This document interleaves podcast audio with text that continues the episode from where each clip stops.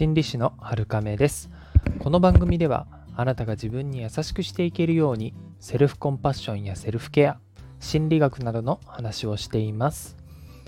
えー、一つ愚痴を聞いてほしいんですけども郵便局への愚痴なんですよね。あの別にですね何かトラブったとかではないのでその点はご安心ください。えっ、ー、と郵便局って地方だとまあ車であの行けるところが多いんですけど結構ですねあのなんでこんなところにっていう立地に多くある気がしまして中央のねあの大きめな郵便局を除くと結構車も止めれないんですよね。2台とかまあ多くてもどれくらいですかね。4台5台とかそんなところでしょうか。本当は、ま郵便局っていうのだと、もうちょっと便利なね、場所にあってほしいなって思うんですけど、ちょっと、あの、入った裏道とかにあったりすることも、まあまあありまして、これって、東海地方だけなんですかね？他の地方はどうなんでしょうか？僕は、あの、20代は東京にいたんですけれども、あんまり郵便局の記憶がないんですけど、大体ね、でも駅前にあったんじゃないかなって気はするんですよね。まあ、東京と地方は街の作り方が根本的に違う気もするので、あの単純に比較しても仕方ないっていう気はするんですけども、で、えー、まあまあまあ、それでちょっと使いにくいなと。あのー郵便局さんね、あの、もうちょっと便利なとこで作ってくれると嬉しいなっていう、あの、本当にすごく個人的な、あの、愚痴でして、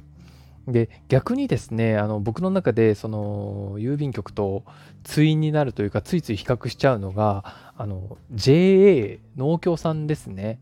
これはね、逆に、いい立地に立ってることが多くて、建物もいつも綺麗だなって思うんですよね。ああ、お金あるんだなって思いますね。うん。まあ、あんまりね、この話に飲み込んでしまうと、あのー、よろしくない気もするので、この辺にしておきますけども、まあね、一言で言うならね、一言だけ言うんであれば、資本主義っていう社会だからね、あのー、うまく経済の仕組みに乗ってるんじゃないかなっていうところですよね。はい。えー、では、そんなね、あのー、取り留めもないお話でしたけども、今日のメインに入っていきたいと思います。あのその昔ですね心理学の世界に感情が生まれるから体が反応するっていう考え方と体が反応したから、えー、感情が生まれるっていう論争があったんですよね。ただまあ皆さんお察しの通りなんですけれどもそんなねどっちが正しいっていう論争じゃなくってまあそういうのは現代ではあんまりね意味がなくてどちらでもこりうるよっていうことですよね。ただ、あの、感情が生まれてから反応っていうのを、まあ、言い換えますと、まあ、気持ちがね、起きるのを待ってから行動するっていうのに近いかなと思うんですけど、何かと、こう、気持ちが起きてから行動っていうのは、現代人にとってはちょっと、ゆっくりすぎますよね。あのハワイのね、ハメハメハ大王の歌にもありますけど、まあそういう風にね、生きれたら理想的ではありますけど、うん。ね、あの完全に個人でお金をがっつり稼げている方とか、もうリタイアして自由に過ごしているっていう人とかであればね、そういう何でもかんでも自分の気持ちが起きるの待ってから動くっていうのでもいいとは思うんですけれども、多くの方はね、なかなかそういうふうにはいけないかなと思います。で、現代人に合っているのは、やっぱり行動を起こしてしまうっていうこと、行動を起こすことで、まあ、気持ちを盛り立てるっていう方がね、現実的なんじゃないかなっていうとこですよね。で、行動を起こしたことで気持ちがついてくるっていうのは、やらないといけないことがね、ある時に有効ですよね。でも、これって案外、世間でも聞く方法じゃないですかね。先に行動してしまった方がいいとかね。うん。それでやってみたんだけど、まあ、やっぱり癖にはならない、長続きしないなとか、いまいちしんどいんだよなっていう方もいるんじゃないでしょうか。私もね、昔はね、そうだったんです。っていうのは、やっぱりね、有効な時とそうでない時、まあ、あとは、その、やり方っていうのがあるんですよね。例えば不安でいっぱいな時にただじっとしていても不安って消えてくれないんですよね。不安は自分になんとかあの行動を起こさせて目の前の問題を片付けさせようっていうふうにしているっていうのが役割の一つとしてあるのでそういう時は今分かる範囲でいいのでこれをした方がいいなっていうのとかまあ目標とかねあのタスクとかあると思うんですけどそれに向けて行動しちゃうのがいいんですよね。そうすると結局不安の解消っていうのが後からついてくるわけですね。最初からベストな解決法じゃなくって今わかる範囲でっていうのがポイントです。不完全でも行くべき方向を考えてとりあえず一歩動いてみるっていうのが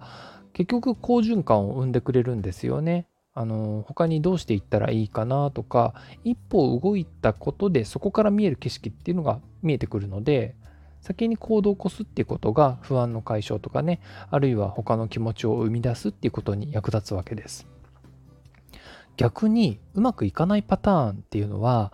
あの感情とかの落差がありすぎるっていう場合ですね。でこれを常に続けてやってしまいているっていうのは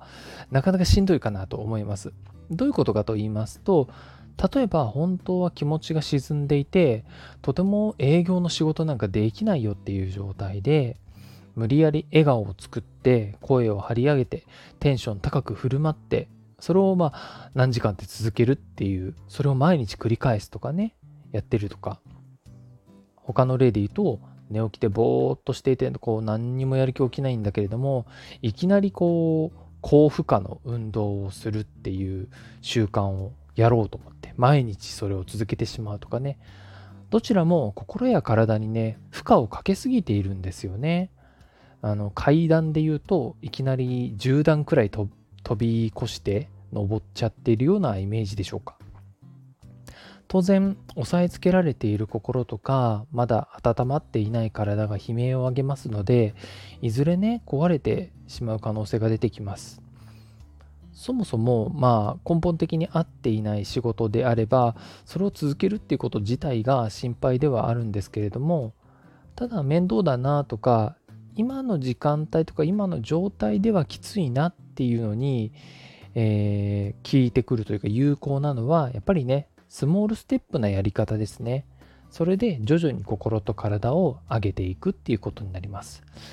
例えば僕ですとやっぱり朝はね、あのー、以前はいきなりこう負荷の強い運動してた時期もあるんですけどやっぱりねあれは良くないですね体が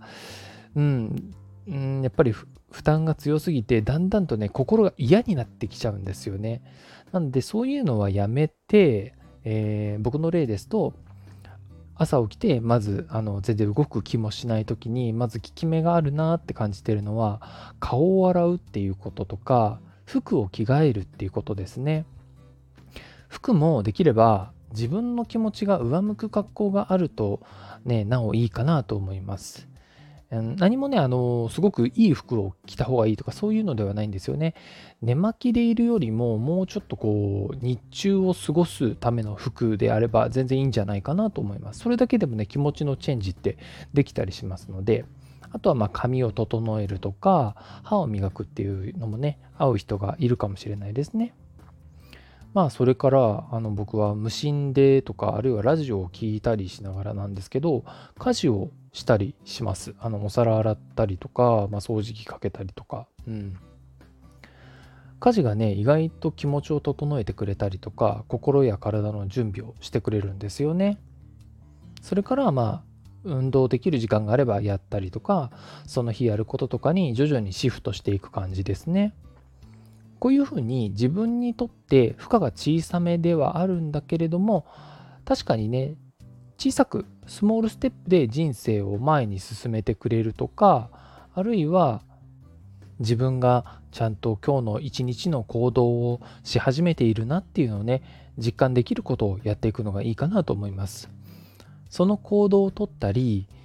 あの見た目をね作っているうちにちょっとずつ気持ちが変わってきたりあるいはね体も整ってきたりあるいはあのこう血が通ってきてだんだん動けるようになってきたりってしてくるのであのこういうね自分にとっての小さい負荷のある、まあ負荷をね、あんまり感じなくても全然いいんですね。少しあのこの状態でも動けるなっていうものをやって徐々に徐々に階段を、えー、登ってあの自分がその日一日をね動けるようにしていけばいいかなと思いますので、はい、よければあのぜひ、えー、試してみてくださいといいかなと思います。今日も最後までお付き合いいただいてありがとうございます。この放送がお役に立てれば嬉しいです。今日もあなたが自分に優しくあれますように、心理師のはるかめでした。